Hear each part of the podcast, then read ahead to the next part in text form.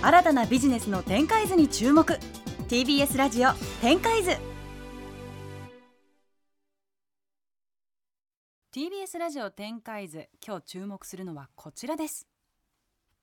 来月19日都内で注目のカンファレンスが開催されます。その名も Z トック。時代の先端を生きる Z 世代から学ぶリバースメンターカンファレンス。各業界を牽引する Z 世代を講師として招きその視点考え方メンタルなどを通して時代を生きる力を培うといった内容なんだそうです。この大注目のカンファレンスについて仕掛け人の三浦さんに伺います。はい。というはいということでまた新たな企画がはい立ち上がったわけですね。自社案件のねじ込みになってます。はい。はい。でもあの見ましたよ。あの本当ですか？SNS とかでもね発信されてたじゃないですか、はこれが7月19日の水曜日。そうです。もう結構チケットも売れ始めているのであのーなるべく多くの方になるべくね偉い人とか、なんかこうこういう Z 世代とか関係ねえよとか、うん。別に俺分かってるしみたいなそういう方にたくさん来ていただきたいなと思ってるんですね。どういう方が多いんですか？今応募されてる方。はえっともともとやりたかったことはすっごいイケてる若いこう今の時代の最先端の考え方を持ってる人たちがはい。登壇して、で逆に今こうもっと今までこう仕事頑張ってきて、うん。もう偉くなったりとか、うん。いわゆる企業の意思決定者になってたりとかそういうこうリーダー層の方々が逆にこう客席で聞いてるみたいな。そういう普通はなんかこう年を取った偉い人大人の人が壇上で話して若い人が客席で聞くっていう景色があると思うんですけどそれを逆転したいなとう思ってるんですよね。いや。すごくいいと思います。そうなんですうよ。ん。なんか若い人から学ぶ機会がないと結構どんどん俺ダメになってっちゃうんじゃないかなと思って。いや本当そうですね。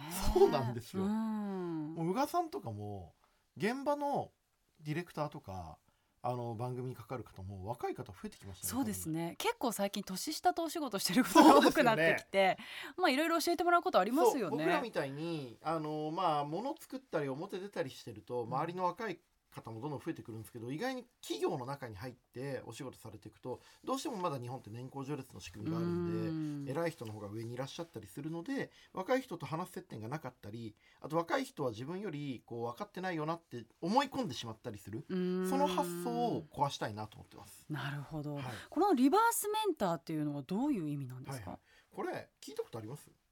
なかったです。あ本当ですか、はあのーまあメンターっているんですい、いよね。ますね。宇賀さんメンター誰ですか？メンター？はい。そう言われてみると今いないかもしれないで本当ですはい。小山君堂さんとか。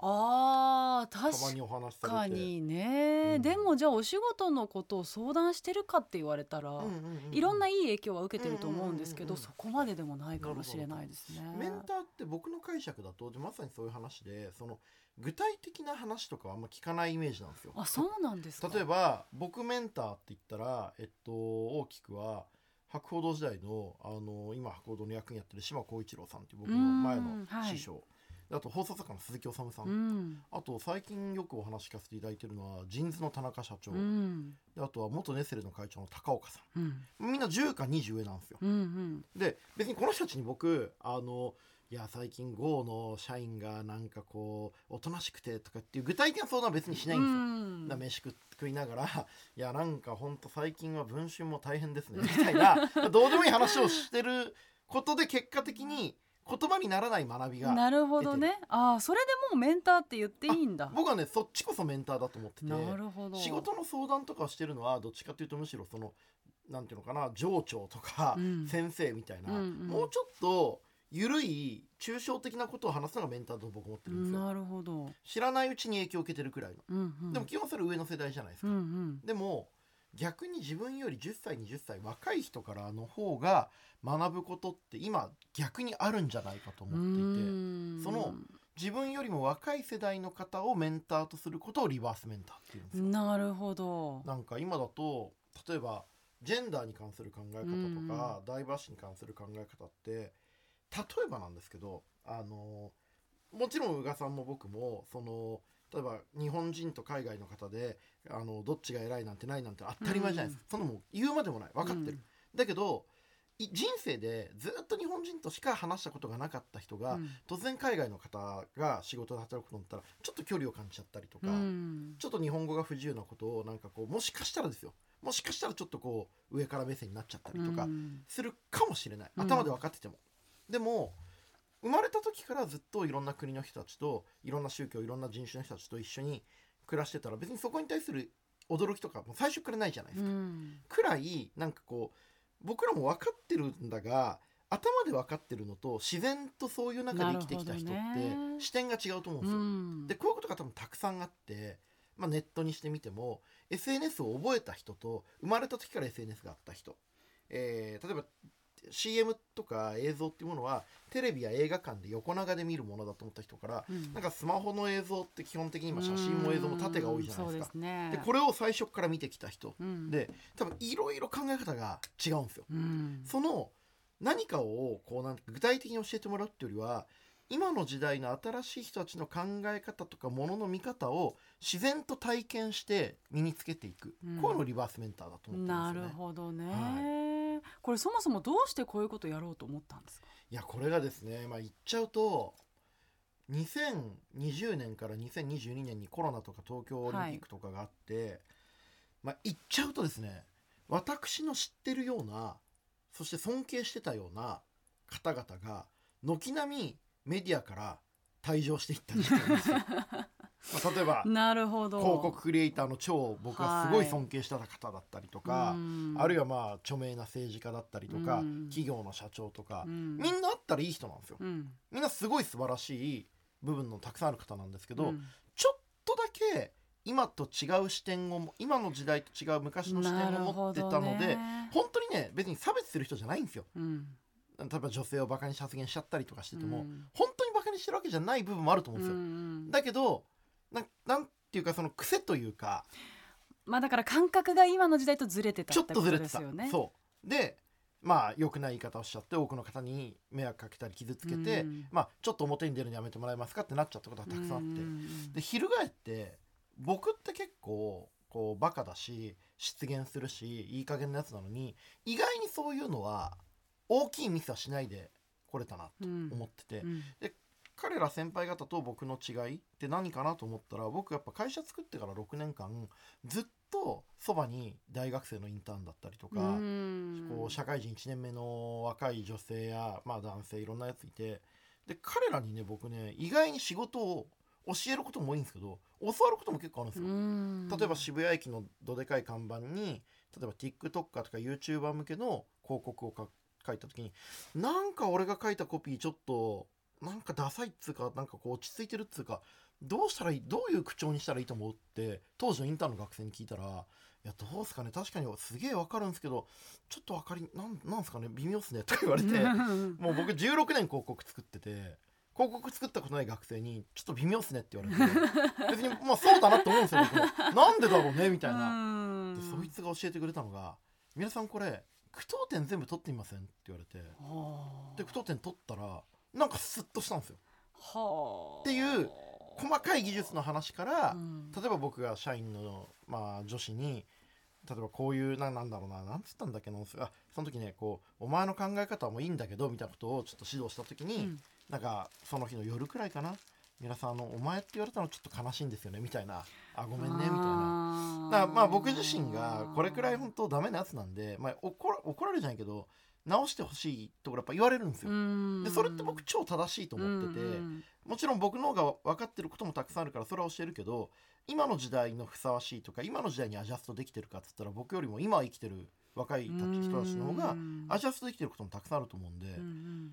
だから先輩方でこう間違えちゃった人と結果的に人前で派手な間違いをしなかった僕だと何が違うかっていうとやっぱり常に若い人がいてその人から学んでたっていううん。ところが結果良かったんだろうなと思って。うん。じゃあ今の時代の、まあ、うちのクライアントだったりいろんなテレビ局もそうだしいろんなところの,、まあそのリーダー層の方々うにん。Z 世代のめちゃくちゃイケてる人たちの話を聞いてもらって何かを学ぶってことももちろんだしなんかその視点を持つとかなんかこういう感覚で生きてるんだな。俺もじゃあこういうところアジャストしようかなって思ってもらうきっかけを作りたいなと思ったって感じですね。なるほど、はい。で具体的にその超イケてる Z 世代の人たちっていうのはどういう方たちなんですか？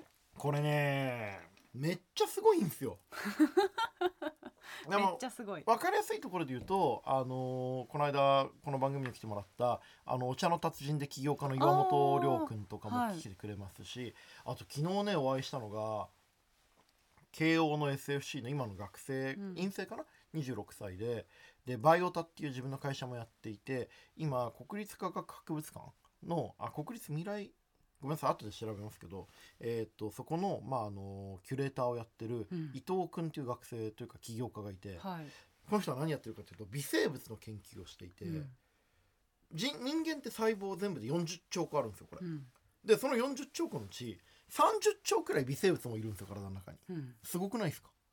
で、うん。地球全体の中で一番多い生物影響力ある生物は人間じゃなくて微生物で、人間なんて微生物に比べたらぶっちゃけ誤差です。みたいな 超でかい視点でものを見てるんですよ、うんでその彼からするとサステナビリティってみんな企業のことを言うけれどもその企業活動とかの手前にそもそもの自然という資本とどう向き合うかみたいな、地球に一番大きい影響を与える微生物っていうものへの視点が全然足りてないのに企業がサステナビリティっていう時って結構視点が狭いんですよねっていうことを言ってくれたりとか、うん。あるいは、えー龍崎翔子さんっていうホテルのプロデュースをやってる会社の社長さんだったりとか、うん。本当に20代で、まあ、若いということに意味がそこまであるか分かんないんだけれども、あのー今の時代にしか持ち得なかった価値観。うん。今の時代だからこそできるビジネス。今の時代だからこその視点を持ってる人たちをたくさん来ていただいてます。うね。ん。はい。日本科学未来館だそうです。ああ失礼しました、はい。日本科学未来館の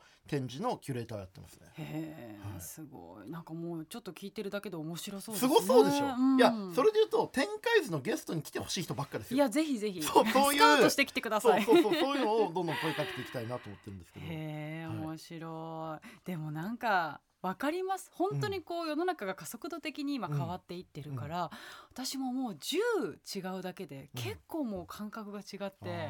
何言ってるのかわからないっていうところまではいかないんですけど、あそれが今の常識なんだみたいにびっくりすることはありますね。最近ね一番僕がなるほどと思ったのは、若い方でクリエイターで海外で活躍したいっていう人がまあいて、あそうなんだって言ってこれ僕らの世代ってうん。海外とかグローバルでっていうとわかんないですけどアメリカのイメージないですか？あー。自動的に。まあまあまあそうですね、まあヨーロッパとかもあるけど。世界といったらアメリカでしたね。そうまずは、うん。みたいなハリウッドとか。私もあの何も考えずまず二十歳の時アメリカ行きましたからねね。1ヶ月。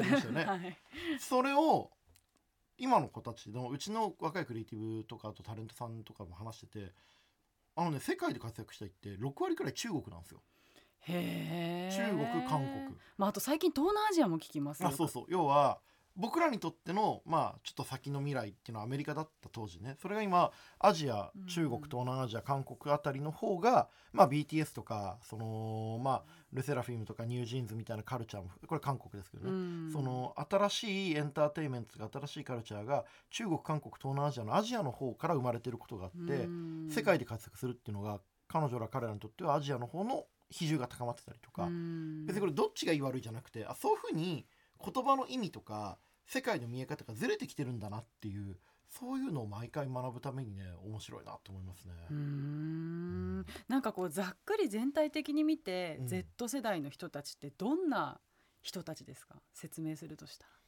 うーんとね人類で一番賢い人たちなんじゃないかなって思思ってるんですよ。っていうのはその今の Z 世代とか20代10代って生まれた時からスマートフォンとインターネットと SNS があって、うん。多分自動的に人類で一番インプットしてるんですよ。で自動的に世界と一番つながれるし、うん。多分ね今の Z 世代の方たちの方が情報を摂取してると思うんですよ。うん。しかも摂取できる情報の幅もいい論文とかほとんどのいい資料って全部インターネットで手に入ったりもするんで。ね。だから基本的に今の Z 世代っていうのはあの、まあ、もちろんその個人差あるけれども僕は人類で一番賢い人たちだなと思ってリスペクトして接してますね。なるほどね、はい。でもなんかこれは自分の中でですけど、うん。10代の頃って私まだスマホもなかったし、うん。SNS もなかったんですね、うん。インターネット家に Windows はありましたけど、うん。でもその頃よりやっぱ今の方が圧倒的に早いし量も情報取れるんですけど、なんかこう深さがなくなったような気がしててうんうんうんうんうん自分で考えてじっくり味わうみたいなことしなくなっちゃったなみたいな感覚があるんですけど、うんうんうんうん。その辺ももう若い人は違うんですかね？その僕は例えば対面でこうやってはな見てねこうやって今うん。宇賀さんと向き合って、うん。表情を見てあ今ちょっと三浦さんの言ってること私違うと思ってるなとか、うん。あ今これ驚いてくれたなとか、うん。表情読みながらすぐ考えるじゃないですか、うんでも多分それをもう彼ら彼女らはオンラインとか文字のスタンプとかで、うん。そういう表情を読み取って相手の思考を感じるとかしてる気がするんだよね。確かに。だから今の僕らの同世代でそんなに情報量がない中で紙の本より電子書籍中心にやってきた人とかもしかしたらその人と会うこととか紙の本とかの方がまだ情報の重さがあったかもしれないけど、うん。今はもうそれさえも乗り越えてるんじゃないかなっていう気が個人的にはしてますね。もちろんまだまだ過渡期だし、うん。あの個人差もあると思うんではっきりとは言えないんですけどなんかねあのこの人考え足りないなとかこの人人のことに人間というものへの想像力がちょっと低いなとかうん。いうこともぶっちゃけあんま感じないかも。なるほどね、まあでも基本的にその後から生まれてきた個体、うん。生き物の方が優秀だっていうのはあまあまあるんですよね。進。化のねそうそうそう話として大前提悔しいながらも、うんあるんですよね。はい。まあだから本当に若い人にも教えてもらう学ぶっていう意識を持つことと、うん。あとは大人たちもうん。なんかなるべく荷物を下ろした方がいいのかもしれないですうん。うんうんうんうん。ねやっぱり知識経験が増えるとうん。凝り固まってくるじゃないですあか。でも本当そう。うん。結局日本が今中国とかにこうテクノロジーで負けてるのって、うん。高度経済成長期の時にめっちゃ頑張って先輩たちがね、いいビルいい会社いやすごくたくさんあるからいい仕組み、うん。今の仕組みがあるから。でもそれがスマホとかブロックチェーンとか、うん。AR とか AI が出てきた時に一回全部壊さないと作れないうんから僕ら今ちょっと遅れてて、うん。それがあんまりなかったから中国は一気にガッと発達してる、うん。で人間でも同じことがあるはずなんですよ、うん。今までの常識を学びすぎてきたせいで、新しい常識を食うのにちょっと遅れるっていう、うん。だったらビルとかこう仕組みはね簡単に壊せないけど思考は簡単に捨てられるじゃないですか、うん。その人の気持ち次第で、うん。そういうこう今からでも気持ちの部分とか思考の部分で今のテクノロジーとか今の世代の常識を取り入れていくぞと思った方がいいかもしれないですね、うん。今の宇賀さんの荷物を下ろした方がいいっていうのはすごいいい言葉ですね。あらありがとうございます。さす。がだなやっぱ。インプット。小麦色だけどさすがだなやっぱ。インプットしてますからね。うん学びがあるな今のは、はい。ではですねお時間も迫ってきているので最後に来月のこのねカンファレンスについての意気込みをお願いします。はい。あの Z トック、えー僕本当に今の日本の一番大事なことって今のリーダーがこう気持ちも若返る。あるいは若いリーダーが生まれてく、うん。リーダーの若返りだと思ってるんですよ。だそういう意味でこういろんな人がこれからの日本の未来を担うことになるであろうリーダーの Z 世代の方々を生で見てそういう話を聞くことで何かが変わるきっかけになるんじゃないかなと思っていて、うん。その展開をね楽しみにしてますんでぜひ Z トックぜひ検索して見に来てみてください。はいということで今週は来月開催される Z トックについて仕掛け人の三浦さんに伺いました。ありがとうございました。ありがとうございました。TBS ラジオ展開図。あなたもこんな音で癒されてみませんか？ステーキを焼く音。川のせせらぎ。焚き火の音。TBS テレビ「ザタイム目覚めのいいね」ポッドキャストで連日配信中